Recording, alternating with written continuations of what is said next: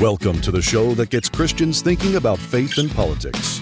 Get ready to challenge the status quo, expand your imagination, and tackle controversy head on. Let's stand together at the intersection of faith and freedom.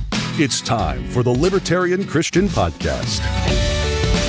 Welcome to another episode of the Libertarian Christian Podcast, a project of the Libertarian Christian Institute. I'm your host, Doug Stewart, and I am joined by Jack Lloyd, who is a libertarian voluntaryist. He has promoted the liberty message for over 15 years. He has a BS in public relations with a business concentration and a Juris Doctor. He's worked as a juvenile defense attorney and as a government school teacher, but now he works as a producer, making music, comic books, educational videos, and memes for a variety of outlets from The Philosopher to Voluntaryist, the comic book series. Jack, thanks for joining us. Oh, it's my pleasure, Doug. I'm, I'm happy to be here. So, you've been promoting your book, The Definitive Guide to Libertarian Voluntaryism, which, by the way, has just a really great cover. I want everybody to, I wish we were doing this one on video because I could hold the book up and say, look at how awesome this cover is. It's, you know, it's the black and gold and it's got some key figures on the front. And I enjoyed your book and it's actually very accessible, very similar to Faith Seeking Freedom, which is LCI's book about libertarianism. So I want to start off a little bit with what is libertarian voluntaryism? Is that just another word so that people like, you know, will keep talking to you when you're in an elevator? Or is there something uniquely different about that from like what we typically think of as libertarianism? Sure. So with libertarian voluntaryism, I know it's a lot to say, a lot of syllables there. A lot of syllables. A lot of syllables, but at least it gets to a very specific end. And that is the idea that libertarianism is chiefly revolving around property rights issues. We're talking about the nature of property rights and establishing those things and, you know, kind of understanding self ownership and homesteading norms and, and, all that kind of thing. Whereas I think of voluntaryism as the consent ethics part, dealing with how people make manifest consent and have peaceful relations through consent. And I would say that voluntaryism on its own, a lot of people might not necessarily stick with the libertarian, you know, kind of modern property rights theory. Some might consider themselves ANSOCs, anarcho socialists, or anarcho communists, even though they say they're into voluntary relations. But I like to distinguish from them specifically, which is yeah. where the libertarian part comes in. And I don't apologize for how many syllables you have to use to say it because I just think it's important and it also sparks some good conversations about those topics. Yeah, your sort of tagline could be unapologetically multisyllabic. Yeah, that's true. I like that. That's a good one. which which compounds the problem, I suppose, if people are right. upset about it. so you just use the word ANSOC, anarcho-socialist. I have to ask, as maybe a little bit of a detour, I don't understand how anarcho socialism could even work because it seems to me that like socialism is statist by design or by eh, by definition. Do you know like what's their angle on that? Sure. So when it comes to socialism and thinking about what your typical socialist in that realm means by that, they're talking about quote unquote worker owned means of production. This idea that each person should be able to engage in workplace democracy as an ethical norm, mm. that everyone gets a vote in the nature of the business and the business direction. There's some different flavors of, you know, socialism. You could say like yeah. that in terms of whether that means everything is directly voted on or whether you vote on managers. There's a lot of conflict about that. I don't care, of course, because to me, obviously, I, I don't really like any of it personally, uh, yeah. generally. But you know, th- that's what they mean there. So there are some people who will say, yes, I want to work in a socialist style, you know, business production. That's what I want to have. Yeah. And that's, you know, the type of economic arrangement I want. I just try to steer clear of that arrangement, you know, working or not, whatever, you know, someone might mean by that. It's just something that has a lot of economic problems that arise when you subject the general business direction and many key important decisions to a vote. And especially when you're trying to come up with innovative things or have clear decision rights about whether something went right, right or wrong, you know, when you collectivize to everybody, it, it kind of distorts those signals. Yeah. Yeah. No, I mean, I think that's kind of a, an often understood critique that most libertarians and those who are in sort of the Austrian school kind of can recognize. My question for a lot of people like that is kind of like, well, what happens if like after five years, all the employees are kind of like, yeah, we're not really into this. We just want to get a paycheck. Like, does it mean they have to vote? Like, it's almost like there's just so many problems it creates. there's always problems in any direction you go, but like it just seems like there's so many sort of ethical conflict problems that it creates. It's like it doesn't go very far in my mind, at least. Yeah, I mean, scaling it is always a difficulty. I think of like Mondragon, which was a socialist company started by like a couple people, like five people and a priest. And when they grew larger and larger, they started to have to rely on representatives more and more instead of direct democracy for everything. And then there started to you know, be complaints that the representatives weren't representing everybody as well in certain you know subdivisions and you know they're in it for themselves of course but you know it's something that gets very difficult the further and more complex you get with the business more locations more products it gets very difficult to do direct democracy meaningfully yeah. and get anything done yeah yeah so this is similar to anarcho-capitalism right libertarian voluntaryism sorry i'm switching the question a little bit we were talking about anarcho-socialism libertarian voluntaryism is very similar to anarcho capitalism. I mean, is that fair to say, mm. or is it somewhat distinct? Definitely. Some people could readily substitute those terms, you know, anarcho capitalism, libertarian voluntaryism. I think I chose libertarian voluntaryism over anarcho capitalism just because I think that those terms really have a greater independent understanding and kind of less negative association. You know, capitalism, I'm always deconstructing things about that from hmm. Marxists. Mm. Anarchy has a lot of negative connotations for people. So libertarian voluntaryism to me had, guess you could say, less preconceived biases coming to the table, more potential for intrigue and more intellectual groundwork to be made, you know, for those things being brought together philosophically for me. Okay. So then what are the foundational axioms or principles of libertarian voluntaryism? Sure. So it's rooted in both property rights, starting with self ownership for the libertarian side. So it's the idea that each person owns themselves. In other words, you, as the person occupying your body, has the highest right and claim to the property right that is your body against all others. And then voluntaryism here is this idea of trying to maximize consent and minimize the initiation of force, you know, ultimately leading, you know, to violence. And that's done by trying to look for opportunities for consent that is obviously looking to get people to agree with you before doing any types of deals or trades or touching of other people's bodies and properties and things like that. So the closer we get to the respective property rights through consent, the closer we are getting to a libertarian voluntaryist future. How far do we have to go? A lot uh, in, in terms of where you know we're at right now, because by and large the world is currently you know ruled by a number of different people call themselves the state or government, and they mm-hmm. are claiming to own people by virtue of their birth, saying that they yeah. have a higher right of claim to everyone's body and property, even though they're just other human beings on this planet, born to it, all the same, naked and everything. Suddenly they're magically uh, able to do things that we otherwise as individuals would be seen as criminal to do. you know, to take from your neighbor, even if you're giving it to someone who's homeless or trying to help out someone in need. If you were to just go into your neighbor's wallet and take money and give it to that person, you'd be considered a thief. But when the government does it by passing legislation, they just call that, you know, public policy yeah. or welfareism and so forth. So it's a two tier apartheid system of ethics that we have around the world, and the governments of the world have, by and large, indoctrinated people to believe in that authority through the use of mass compulsory schooling, where young people's wills are basically broken down to become subsumed and subservient to those who are in political and economic power, where they're told that they must do certain things at certain times, the tune of a bell, mm, yeah. every day, you know, for 180 plus calendar days. And then they're, you know, stigmatized. They're given grades for how compliant they are. So the government has done a lot to kind of brainwash young people into thinking that central planning is needed for their lives. Otherwise, they'll be stupid or incompetent or whatever label they're going to yeah. you know, throw on yeah. you if, if you are not in that system.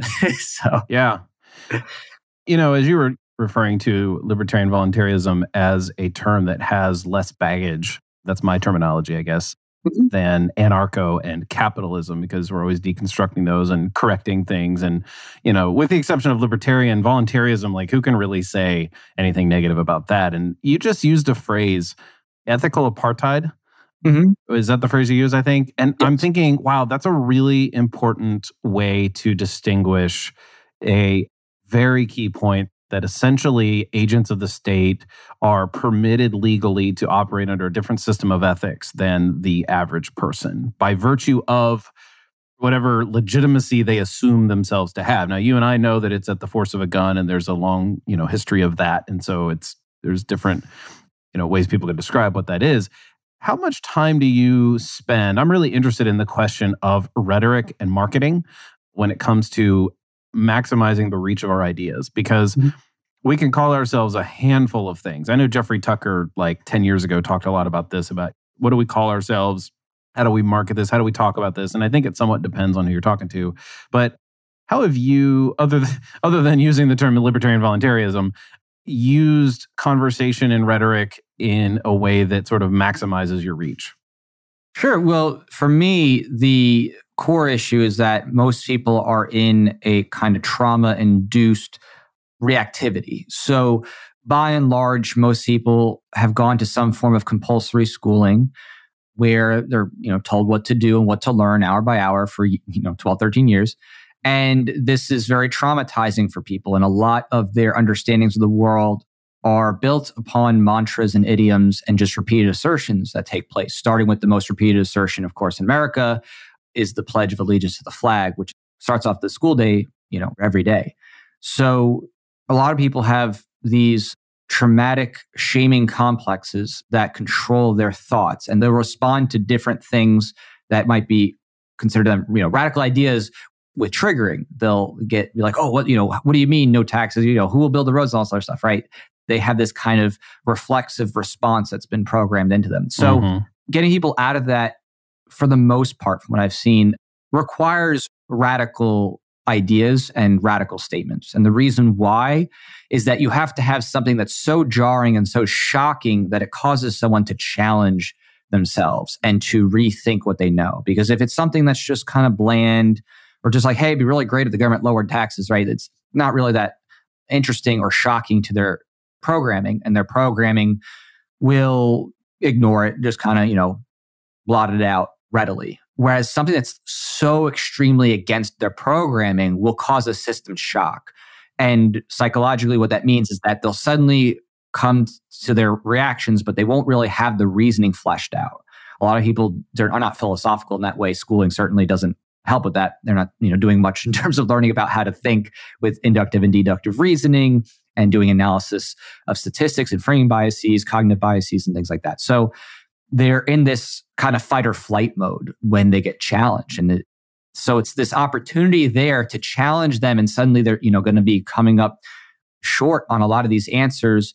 And it's an opportunity to really plant those seeds, right? In the moments of their reactivity is where you can plant seeds. And for anybody else who's watching, whether they're reading a Facebook thread or YouTube comments or overhearing a conversation, it's an opportunity for them, if they're not in the reactive mode, to hear someone's ethical reasoning and their arguments against this reactivity, which is itself a valuable tool. You know, being able to explain things to people because you've thought about it, thought about the economics, thought about the ethics or morality of what government does versus, you know, what they hold you to a standard to can cause some people to sink on the outside. So for me, one of the ways that I was you know, really adamant about doing that when it was a contentious time to do so because people were questioning whether it was a good idea to do was when I created the viral taxation stuff meme trend under Anarchy Ball. So I kind of kicked that off a big time with a little little meme magic, you could say.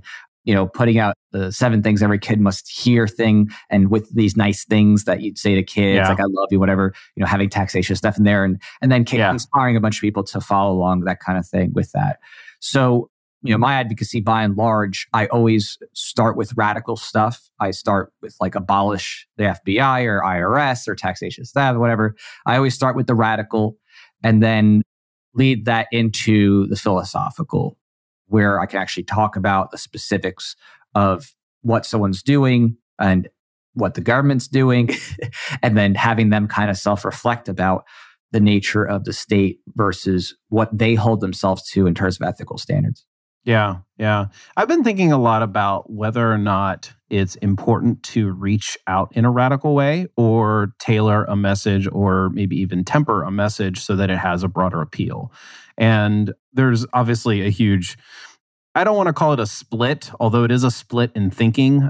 There's a divergence, I think, right now in the broader libertarian movement to where the messaging of the LP was, you know, sort of very bland and mm-hmm. neutral and not provocative whatsoever, which, you know, doesn't even seem libertarian in spirit at all.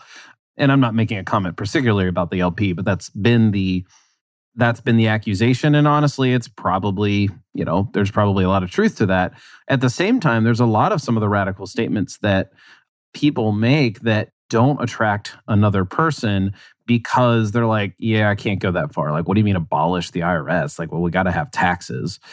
And so people aren't even willing to entertain that kind of thing. And so is there a way to be radical yet still attract the kind of person who would be turned off by some of the really radical stuff such as you know truly abolishing all of these things? Like you know it's one thing to say hey we need to you know reduce the tax rate by a little bit. That's not very radical in any sense whatsoever school choice is pretty radical right now it's happening and it's still a good example of a fairly radical movement anyway i just want to get your thoughts on you know how radical do we have to be sure well i would say i know your deeds that you are neither cold nor hot. I wish you were either one or the other. So because you're lukewarm, neither hot nor cold, I am about to spit you out of my mouth. Have you ever heard that one before? Hmm. I want to be sarcastic and say, no, that's new one. hmm. Right. So I like that just fun reference here, Revelation 3 15 to 16.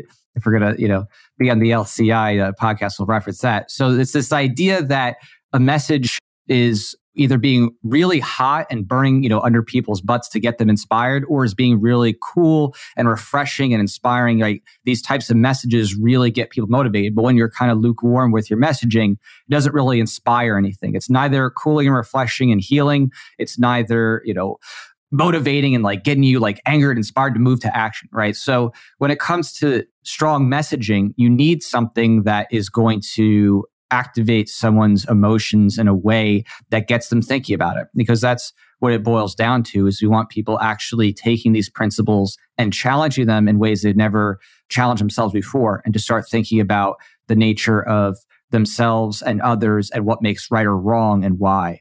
And you just don't get that if you have kind of middle road statements. You need to have statements at least get people interested whether it is something that might be you know seemingly you know quote offensive to someone who is very statist or it could be something that is inspiring it could be refreshing it could be something that you know gets people to really feel uplifted right? It could be a you know word of encouragement kind of thing. But you need something that's going to hit one of those emotions whether it's you know fear love anger sadness something that really has a strong emotional tie to it that will, you know, will trigger an emotion that starts that process. Because otherwise people are, are normally so traumatized that they're kind of emotionally walled off to these topics they have those defense mechanisms that come up in terms of you know just self-talk mm. that says oh what do you mean you know without taxes we wouldn't have you know roads or what about you know china or whatever else is going to immediately spring up so you need something that triggers that so you have the opportunity to have the conversation otherwise you're very ignorable. Let's put it that way, to say to say the least. You'd be a very ignorable person, organization, or whatever if mm. you're not saying things that get people frustrated enough to engage you.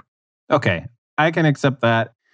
And the verse that came to my mind in, in your answer there was like, "Be wise as serpents and harmless as doves." And I feel like in some ways you've sort of explained how we could be both in that way.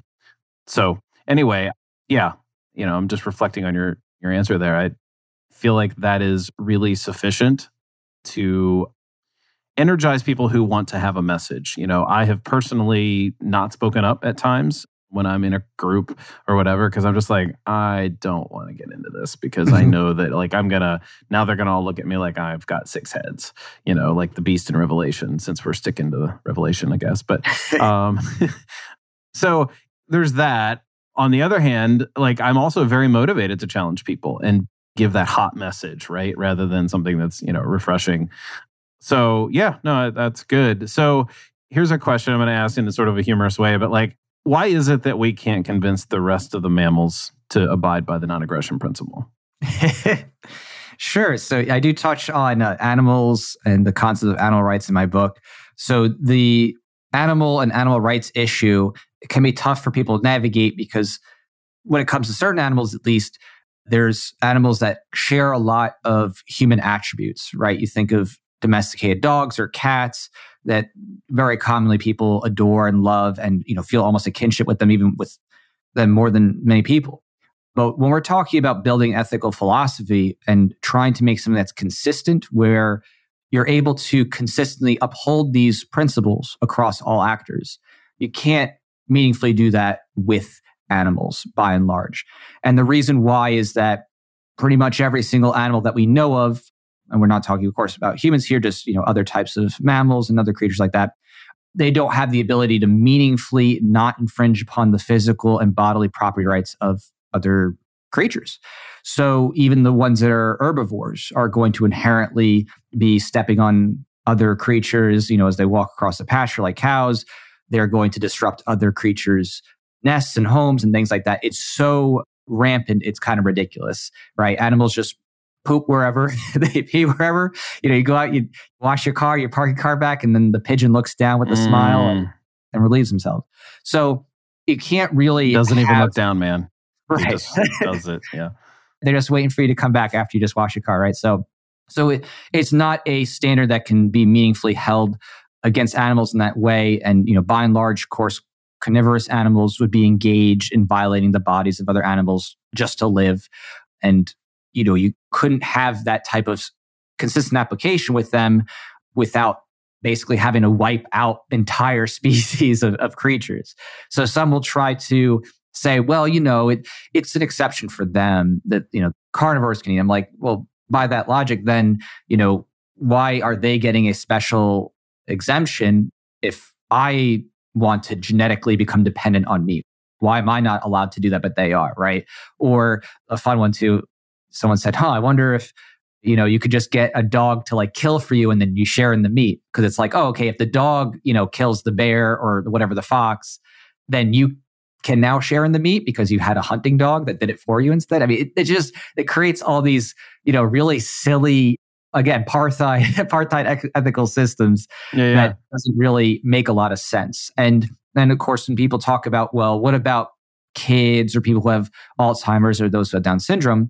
I say, well, my standard is not, you know, simply based on um, an individual's ability, you know, in terms of species-wise respect. It's based on the species as a whole. Are they at large able to be respectful of others' consent and property rights? And can they be expected to uphold it? In other words, this idea of justice, this idea of responsibility stems from the idea that you expect a certain living thing to not violate it, right? If if someone what is inherently always going to violate a principle, well then how can you expect that principle to be upheld if no matter what everybody's always going to violate it? Like if you said mm. it's it's unethical to breathe, well it's like, well, everybody's going to be dead because everybody's mm. going to break it, right? So you can't have principles that inherently everyone's automatically going to, you know, break. And that happens, of course, by and large with just the nature of, you know, carnivores, you know, for the animal kingdom and for humans, it happens by and large, you know, for our biology in terms of sustaining our brain structure, the need for that dense uh, protein, the need to create and build. Obviously, you're disrupting all kinds of different creatures living habitats in order to even just have crops, right? When they're harvesting, you know, those machines are going through and animals get caught up in it, crushed and destroyed. You're building roads and buildings. Of course, you're destroying living creature habitat. It used to be trees there. You're taking mm-hmm. them down. You're destroying whatever's there, knocking down birds' nests, squirrels, whatever. So it's a standard that can't be meaningfully upheld. And I say that, you know, at best, maybe a creature, you know, a single creature might be a candidate, like you had some extremely intelligent I don't know, dolphin or dog or whatever, there might be a specific candidate. But this idea that you're going to have this ethical system be consistently applied to non humans is just really a, an absurdity that would, if you know, held consistently, would just eradicate, you know, all the carnivores, yeah. and then, of course, every other cow would be, you know, on trial for stepping on the frog. You know, it's mm. like you know, it's a standard that, and for humans, again, human beings hold that standard for each other, right? If someone hits a kid with their car, they don't say, "Oh, well, it was an accident. All right, have a nice day." you know what I mean? You have an investigation. You, are like, "Oh, okay. Well, it doesn't matter whether you say it's an accident. We're going to take a look at the circumstances. and We're going to see what happened and why." Yeah. Right? But no one's going to do that for you know every lizard and frog and hold a trial. So yeah, well, and you can't actually require that other species uphold a system of justice of some kind. Like It's not like you can't just say, "Oh, well, you need to abide by the non-aggression principle, and we humans will adjudicate things." Right, right. it's yeah. not going to work either. So, all right, we're get, we're getting a little. It gets a little bit crazy, obviously, but in our minds, though, is this concept as we're talking here of you know what do we do with the non-human environment, right? And that's a big question that a lot of people love to tackle a lot of people who are really into environmentalism, you know, traditional environmentalism, it's always going to be the state or big government or some sort of regulatory structure that is either dictating what can or cannot be done or putting some sort of limits on there. And there is a way, I think, that we can be environmentalists and also libertarian voluntaryists. Would you agree with that? And if so, like, how would that even, what would that even look like? Sure. So for me, environmentalism has different meanings to different people, which is why it's one of those catchwords that, you know, you can project whatever you want onto it, like saying hope or change with Obama posters, right? You can environmentalism. Well, what does that exactly mean? Depends on the person. But I think the idea, I think that is very common among people is this idea of like pollution with specific harms to people and private property, stuff that makes people sick or has a bunch of litter, you know, on the beach and things like that. People generally don't like those things. That that's kind of a common trope that people generally don't be like, oh yeah, I, I want to drive on the road and like I run into like some, you know, plastic bin or something that's just left out there, right? People don't want trash lying around everywhere that could be a problem for them. They don't want toxic chemicals that cause them to like lose their hair or whatever. So people by and large do have this at least base sense of environmentalism of just being like, oh, okay, I want to be able to live my life without having to breathe in smog or be affected by something that's going to, you know, cause me to have health problems or it's going to damage my property when I'm, you know, just trying to go about. And those issues are mostly resolved within the realm of property rights. So where property rights come in is being able to correctly assign who's the causation for a certain discrete property rights harm, you know, who littered, you know, throwing out their trash into someone's yard, or if there was a toxic chemical leaked out by a company, knowing, oh, okay, they were supposed to store this safely and it leaked out and now it's affected these people. Well, we have, you know, proximate causation. You know, it was their toxic chemical, a certain company, and now it's causing harm to these people. Where we would differentiate between an actual environmental problem that, you know, is a specific harm to people and just a general mass shared participation in industrialization would be things that basically everybody participates in, you know, by and large. So if you have, for example, someone claiming that CO2 is this horrible thing for the environment, well, you, you would have a problem there because pretty much everybody participates in CO2 creation, at least through breathing out. And then if not through just using anything for mass industrialization. So you can't claim that this quote unquote harm is happening if it's something that everybody's a part of, right? Mm. So you have to distinguish between specific things, right? A, a, specific company, specific chemical hitting specific people that not everybody is participating in, and the idea that, oh, you know, cars are harming the earth because you know you built a factory it's like okay well who's harming who how mm-hmm. and what, you know, what property rights and so basically that, that's where we delineate the difference between something that's true pollution, something that's, you know, actually harming people and has a discrete person or group that's harming another, you know, a specific victim, and just the idea of, well, this is just a part of a common existence. And if you want to change that, you just have to change minds, right? You have to voluntarily convince people to move away from CO2 production if that's what you wish to do. So, that you know, that's kind of where that boils down to, you know, making that delineation. Yeah. I think a lot of people could have a reaction to what you just said by worrying that there's insufficient consideration given to the sort of unnamed or the unnameable persons, in particular, the future, right? Or the future humans that we expect to be around in 50 to 100 years or so. And so the questioned or asked in a libertarian sort of way would be, you know, what obligation or what, you know, legal limits to property or legal limits to our actions is appropriate or acceptable for us to not commit aggression against future humans. And I think that maybe that's not the best wording. That's what I can come up with right now. Again, these people don't exist, right? Like the future doesn't exist. It's not in existence. And so there are no specific humans which we can say, hey, you know, Jeffrey Lloyd, who's the great great grandson of Jack Lloyd, is going to be harmed if I do this action or if we as human beings do this action collectively. So, what do you have to say to that potential concern that people have over the future people, inhabitants of Earth? Sure. Well, everything again boils down to property rights. So someone who's non existing can't be said to have a harm against them when they don't exist. So at the point that they come into existence, then the question is, is what's that individual's property rights and who owes them a duty of non aggression? So without a specific of what the harm is, I wouldn't be able to say to any, you know, specific thing as to what it is that they would be owed or why. I would only be able to say, you know, within a proximate causation that is something that, you know, one thing directly caused the other where there was, you know, a duty not to harm. I could speak to that, you know, in specificity. So I'm not mm-hmm. sure if you're talking about just like maybe a kid born down the road and he's he's got birth defects because maybe a company had leaked a chemical and it wasn't discovered until like 30 years mm-hmm. later, something like that. Is that something maybe in that realm? Well, that I think we've had some cases of that. And so what I'm trying to bring up in this question is more people who don't like your answer are going to mm-hmm. say, but don't we have some sort of obligation to leave the earth better for future generations, right? Like that's the collectivist way of sort of conceptualizing we need to leave the earth, you know, better than we found it, right? And, you know, calling up my inner Alex Epstein, we are doing that, right? Like I am on the side of what you're arguing here and I'm just, you know, being a good host and saying, "Hey, you know what?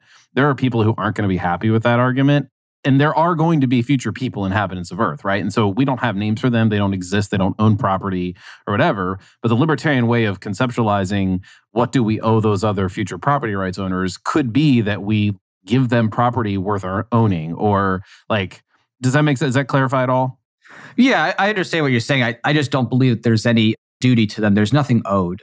So no one has a property right pre-existing in the future to a specific type of world or a particular type of you know earth or a certain way. And the idea of having a better you know world whatever that's just a subjective generalization or abstraction. We mm-hmm. have to be very specific about what it is that someone's thinking about when they're talking about a better world because each person has different ideas of what would be best and many people would be like yeah it'd be great if i was the ruler of this world right yeah sure so we, well, so we no, have, let me let me clarify that particular point. That was probably misspoke there. The existence of a system of non-aggression is that mm-hmm. owed to the future to future people oh well i would say that non-aggression is just this empathetic reciprocity that people adopt so it's mm-hmm. individually based so the idea of adopting libertarian voluntaryism is wholly revolving around the individual in other words it doesn't require you to do anything to anybody else in terms of like, oh, you have to educate them or you have to do something.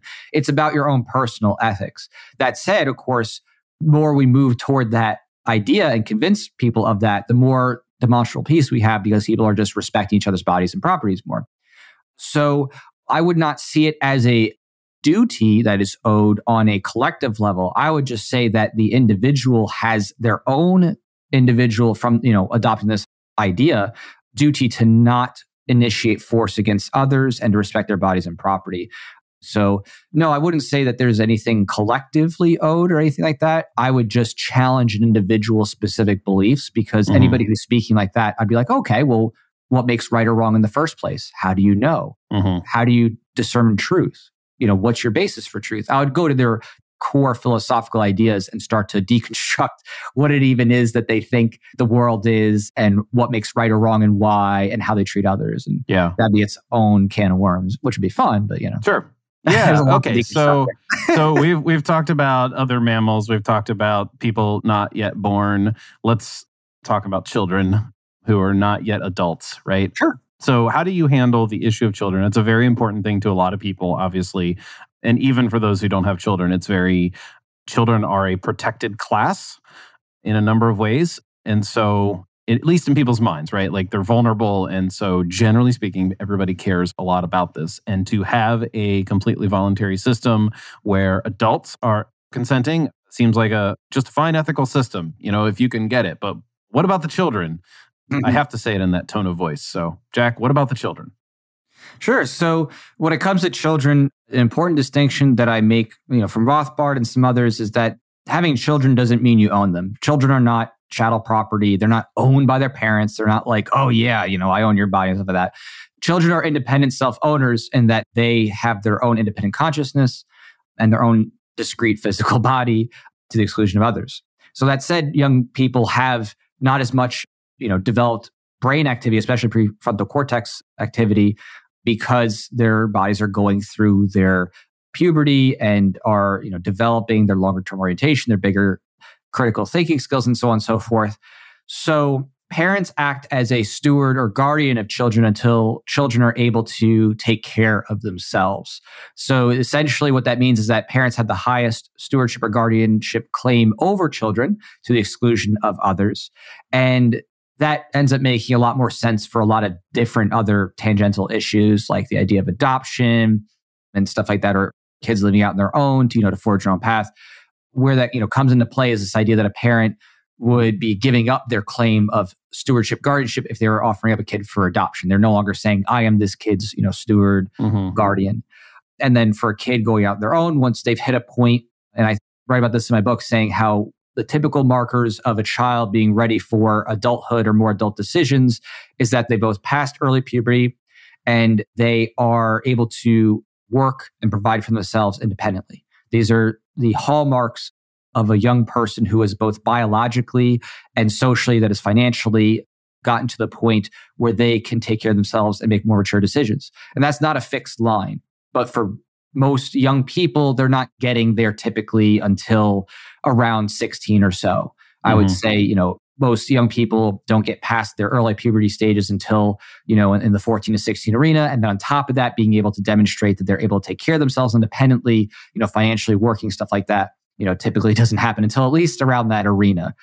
And this is important because when it comes to any other, you know, topic, when you're thinking about consent and someone's capacity, it's already known that just because you hit 18 doesn't mean that you're able to even consent. For example, someone with severe Down syndrome is not going to be able to consent just because they turn 18, right? Mm-hmm. They don't have the ability to make decisions on their own. They're not mentally able to process things as you know a regular or more normal uh, functioning adult is. Someone with Alzheimer's whose you know memory is failing, they're not able to you know take care of themselves. Of course, same issue. It doesn't matter that they're 80 years old.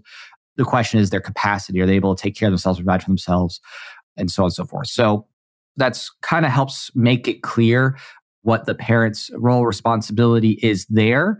It's a negative rights one where in my opinion, they don't have to provide for their kids if they don't want to. It's something that is up to parents to do. But conversely, because it's negative rights, that also means they can't deny outside help. And that's something that comes into play with parents who are abandoning or who are neglectful, right? Because that's always mm-hmm. the concern is, oh, what about the parent who's like not feeding their kids because they're strung out? And I say, again, they don't have a compulsion to provide for their kids, but they also can't stop others who want to help a child who's in that serious of a situation where they're being neglected, they're not feeding, they're starving and stuff like that. And I think that that really makes the most sense ethically because then it's not pointing a gun at parents to provide for their kids, but it's also not denying children the opportunity to be taken care of by those who are willing to step up when a parent is either uh, incapable for you know, whatever reason could be um, addiction issues could be mental health issues whatever but it's not denying a child's ability to get help and care from others when a parent is unable. Yeah. Okay. Man, there's just like so many things we could like keep talking about, but I want to get to the question of, you know, how do we get there from here, which is a very common sort of last chapter in almost every one of these kind of books in this venue, right? It's like, right. well, okay, these all sound really good, but like, is there actionable steps that we can do? And you talk about something in particular, a not for profit philosophy and how it relates to government. Can you talk a little bit about that? Sure. So the not for profit government model is this idea of getting people to agree with this concept that the government should not be funded by taxation. And that's this kind of stepping stone idea that in order to move forward and out of this horrible, you know, command and control environment with the government where they can take from you no matter what and use it for all kinds of heinous things, we need to, you know, cut to the root, which is their ability to take from people by force, whether they agree with it, what they're doing with it or not.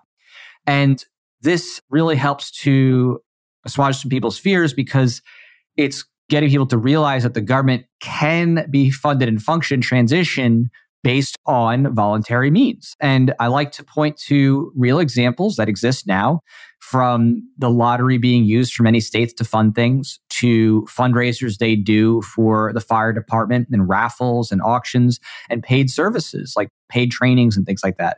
So I want people to think outside of coercion and uh, think, of course, outside the state for solutions. But in the transition, think about how the government could just be funded without the use of threats and coercion and automatic takings from people at large. And if we can get to that point in changing the culture, then we're on a great step because at that point now, if the government's losing its monopoly on force there and they're only being funded for things people want, well, now people could also choose alternatives. And that's a big part of this is being able to have finances freed up so that if you don't really like what the government's do with it, you can at least fund an alternative in whatever arena you think is best security or justice or you know something else with education whatever it is it's the idea that people should have the freedom to choose where their money goes to and I think that the government should be no different in that. And the more we can subject the government to market forces, the more we can actually get true accountability instead of the illusion of accountability. Because just voting for someone every so many years isn't exactly a accountability. you know, once they're in, okay, well, I get your money no matter what. I can do whatever I want, right? And then they can, you know, have their incumbency bias and you know do crony deals with the other members there. So you know, I think that that's just, to me, it's a stepping stone for people to kind of wrap their minds around what's possible for the future and to not get hung up on this idea that it's, oh, day one, we have the government and taxes and all stuff. And day two, oh, okay, no government, no, like, ah, you know. So it's just, I think that it's something that for a lot of people, they need that kind of stepping stone thinking, that stepping stone modeling to help them be like, oh, okay, I can see how we can like move toward that, you know? Yeah. Yeah. Well, great. So you are pretty active online and I want people to be able to find you online. But oh, are there any projects in the works that you're kind of working on right now that we can be on the lookout for? And then where can people find you? Sure. So I have nothing actively running right now in terms of a campaign or event.